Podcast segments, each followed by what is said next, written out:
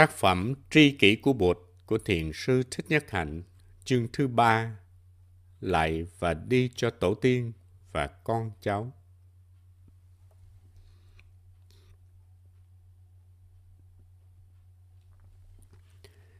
Địa xúc, tuệ giác vô ngã. Vô ngã là một cái định, concentration, mà không phải là triết học hay ý niệm. Nếu chỉ sử dụng trí năng thì chúng ta sẽ không chứng đạt được vô ngã. Phải thực tập định, ta mới chứng được vô ngã. Có thể ta nói về vô ngã rất hay, nhưng cái ngã của ta vẫn còn rất lớn. Cái ngã càng lớn thì ta càng đau khổ và càng làm cho những người khác đau khổ. Vấn đề không phải là nói về vô ngã, mà ta phải thực tập như thế nào để vượt thoát được ý niệm về ngã. Trong khi thực tập địa xúc, chúng ta quán tưởng tới đất mẹ. Chúng ta còn nhớ rằng hồi Bụt Thích Ca sắp thành đạo, Ngài có linh cảm rằng trong hai mươi bốn giờ đồng hồ nữa, Ngài sẽ đạt được đạo, cho nên Ngài đã rất phấn khởi. Lúc đó Ma Vương Bạch Tuần hiện ra nói với Ngài: Ông có chắc là trong hai mươi bốn giờ đồng hồ nữa ông sẽ chứng đạo không? Ông đừng nên lạc quan nhiều như vậy. Ai sẽ làm chứng cho ông là ông sẽ làm được chuyện đó? Làm sao mà ông đạt được đạo?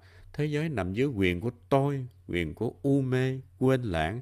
Làm sao ông có thể vượt thoát được sự kiểm soát của tôi?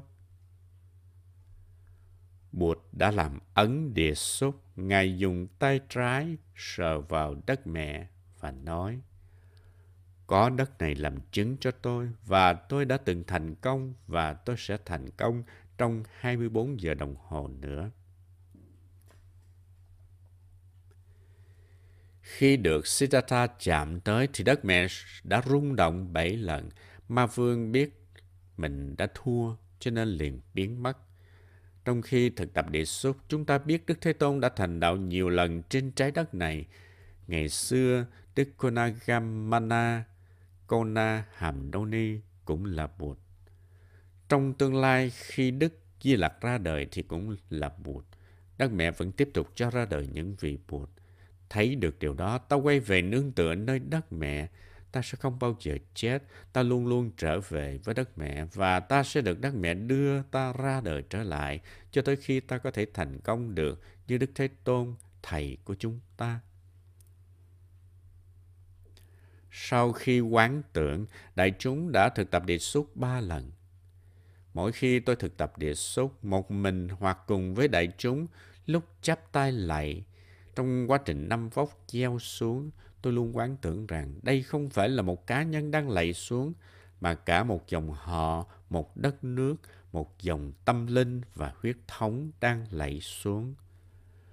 Và trong suốt thời gian gieo năm vóc xuống như vậy thì mình được giải thoát, giải thoát ra khỏi ý niệm mình là một cái ta riêng biệt, tách rời. Sự thật thì chúng ta không có một cái ta riêng biệt. Nhìn vào năm uẩn, ta thấy sự có mặt của cha mẹ, của ông bà tổ tiên tâm linh và huyết thống. Tôi thấy đại chúng và tôi cùng lạy xuống như một tập thể, như một dòng họ, như một truyền thống. Tôi không lạy xuống như một cá nhân riêng lẻ. Chỉ cần có một chút niệm và định thì ta thấy được, tức là ta có tuệ. Trong khi gieo năm vóc xuống mà có niệm, định và tuệ thì ta sẽ trở thành một con người tự do. Ta không còn bị tư tưởng về cái ngã khống chế nữa. Định lực không có cái ngã, có mặt trong suốt thời gian gieo xuống năm vóc. Khi trán tiếp xúc với đất thì ta cũng tiếp xúc luôn với tổ tiên tâm linh, với các vị Bụt và các vị Bồ Tát. Mấy năm nay tôi thường quán chiếu. Chúng con, tăng thân xuất sĩ, cư sĩ và cả dòng họ, ông bà tổ tiên, xin Tam Bảo, Bụt, Pháp và Tăng gia hộ cho chúng con có đủ sức mạnh, đủ kiên nhẫn để vực dậy một nền đạo lý toàn cầu ứng dụng để làm cho thế gian này bất khổ. Đây không phải là lời nguyện của một người, mà là lời nguyện của cả tăng thân, dòng họ. Ta được tuệ giác vô ngã tiếp tục soi sáng trong thời gian ta thở ba hơi thở vào và ra. Theo sự thực tập của làng mai thì trong khi nắm vóc lạy xuống, ta thở vào và thở ra ba lần. Vị trí chung phải để cho đại chúng có đủ thì giờ để thở vào và thở ra ba lần trong khi quán chiếu. Trong khi thở vào và thở ra ba lần, ta duy trì được định vô ngã. Ta thấy ta cũng là dòng họ, là tổ tiên tâm linh và huyết thống, là cả một đất nước mà không phải là một cá nhân.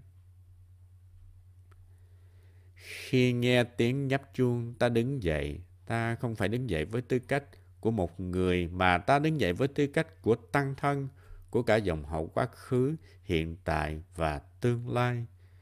Tôi hy vọng đại chúng cũng thực tập địa xúc như vậy.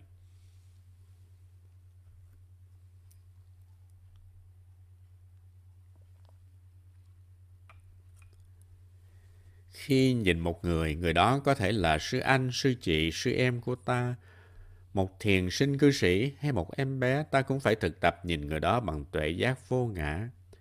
Ta không nhìn người đó như một cá nhân đơn độc tách rời, mà ta phải thấy được cả dòng họ của người đó. Sự thật người đó không phải là một cá nhân biệt lập. Trong người đó có tất cả tổ tiên huyết thống và tâm linh, không chỉ tổ tiên loài người mà còn có các loài khác, vì các loài khác đã có mặt trước khi loài người xuất hiện.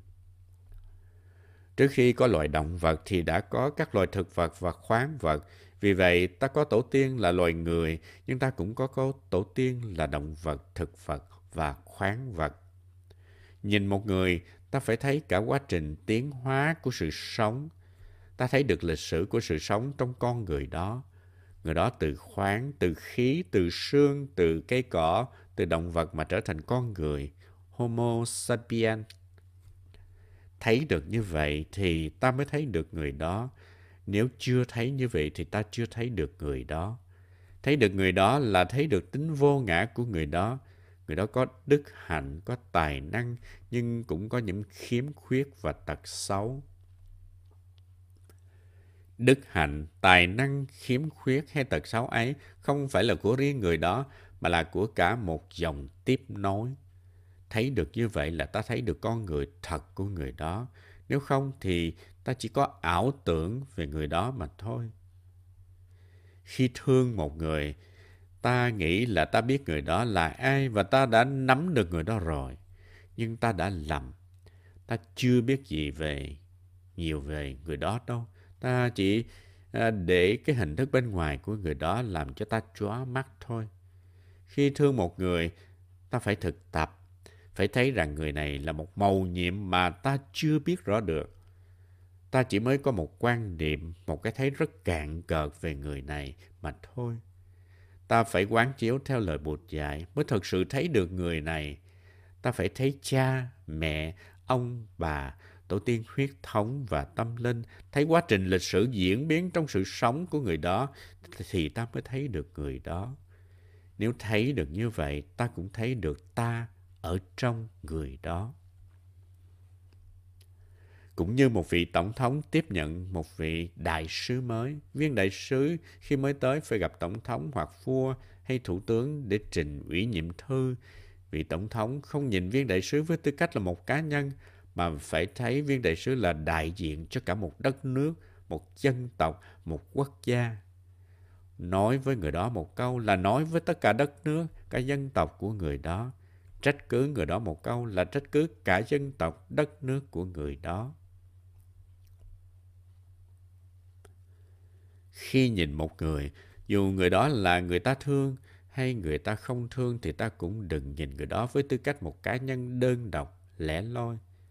Ta phải thấy trong người đó, sau lưng người đó là cả một dòng họ, một đất nước với tất cả những cái hay, cái tốt và cái yếu kém của họ. Nhìn như vậy là thấy được cái vô ngã trong người đó. Người ta thương ta. Phải nhìn như vậy mà người ta giận ta cũng phải nhìn như vậy. Nếu nhìn được sâu thì ta sẽ thấy rõ ràng là ta đang ở trong người đó và người đó cũng đang ở trong ta. Ví dụ như bông hoa này, ta nghĩ là ta đã biết bông hoa này rồi.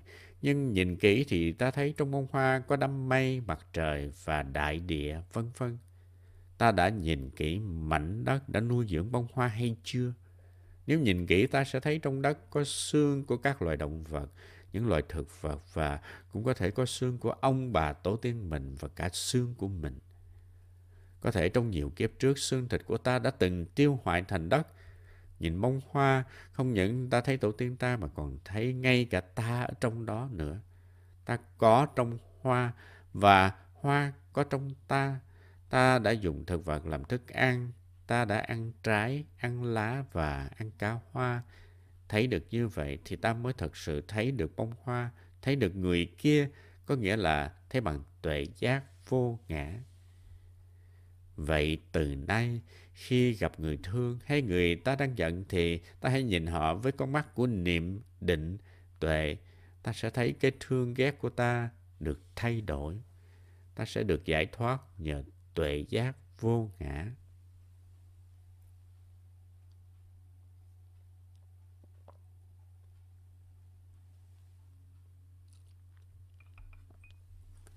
Hình hài là một cộng đồng. Trong lúc đi, đứng, nằm, ngồi, ta phải quán chiếu để thấy hình hài ta là hình hài của tổ tiên và con cháu. Phải thấy rằng ta chính là một cộng đồng của cả hàng trăm tỷ các tế bào trong cơ thể đang cùng chung sống. Không chỉ là tế bào của con người mà còn là tế bào của hàng tỷ sinh vật đơn tế bào khác đang sống chung trong cơ thể, nhất là trong hệ thống tiêu hóa của ta có nhiều loài vi sinh rất cần thiết cho sự sống của cơ thể. Mỗi khi nhìn vào một người đang ngồi trước mặt hoặc đang từ xa đi tới, ta cũng có thể quán chiếu để thấy được người đó không phải chỉ là một cá nhân, mà người đó đại diện cho cả một dòng họ, một đất nước và một dân tộc. Thấy được như thế thì ta mới thực sự thấy được người ấy, mới tiếp xúc được tự tính vô ngã của người ấy, mới thấy được những tài năng của người ấy, những tài năng mà tổ tiên người ấy đã trao truyền cho người ấy, mà nhiều khi chính người ấy cũng không nhận diện được. Thấy được như thế, ta mới có thể giúp cho người ấy vượt thoát mọi mặc cảm, trong đó có mặc cảm thua người, hơn người hoặc bằng người. Thực tập, nhìn ta và nhìn người như thế, ta có cơ hội chứng đạt được chân lý vô thường và vô ngã. Vô thường và vô ngã không còn là những ý niệm để học hỏi nữa mà đã trở thành tuệ giác đích thực, có thể giải phóng cho ta và cho người. Về sự thực tập địa xúc, thiền lạy, đại chúng được nhắc nhở là mỗi khi lễ lạy, ta không nên chỉ lạy xuống với tư cách một cá nhân, mà nên lạy xuống như một dòng chảy, có đầy đủ tổ tiên và con cháu của cả hai dòng tâm linh và huyết thống. Như vậy, trong khi lạy, mình tiếp xúc được tự tính vô ngã trong thân tâm mình. Khi đi cũng vậy, mình có thể quán chiếu là mình bước đi một lần với tất cả tổ tiên và con cháu tâm linh và huyết thống.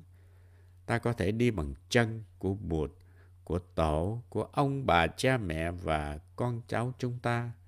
Ta có thể bước như thế nào để tất cả dòng họ đều được tiếp xúc với những màu nhiệm của sự sống, để tất cả được nuôi nấng và trị liệu trong từng bước chân.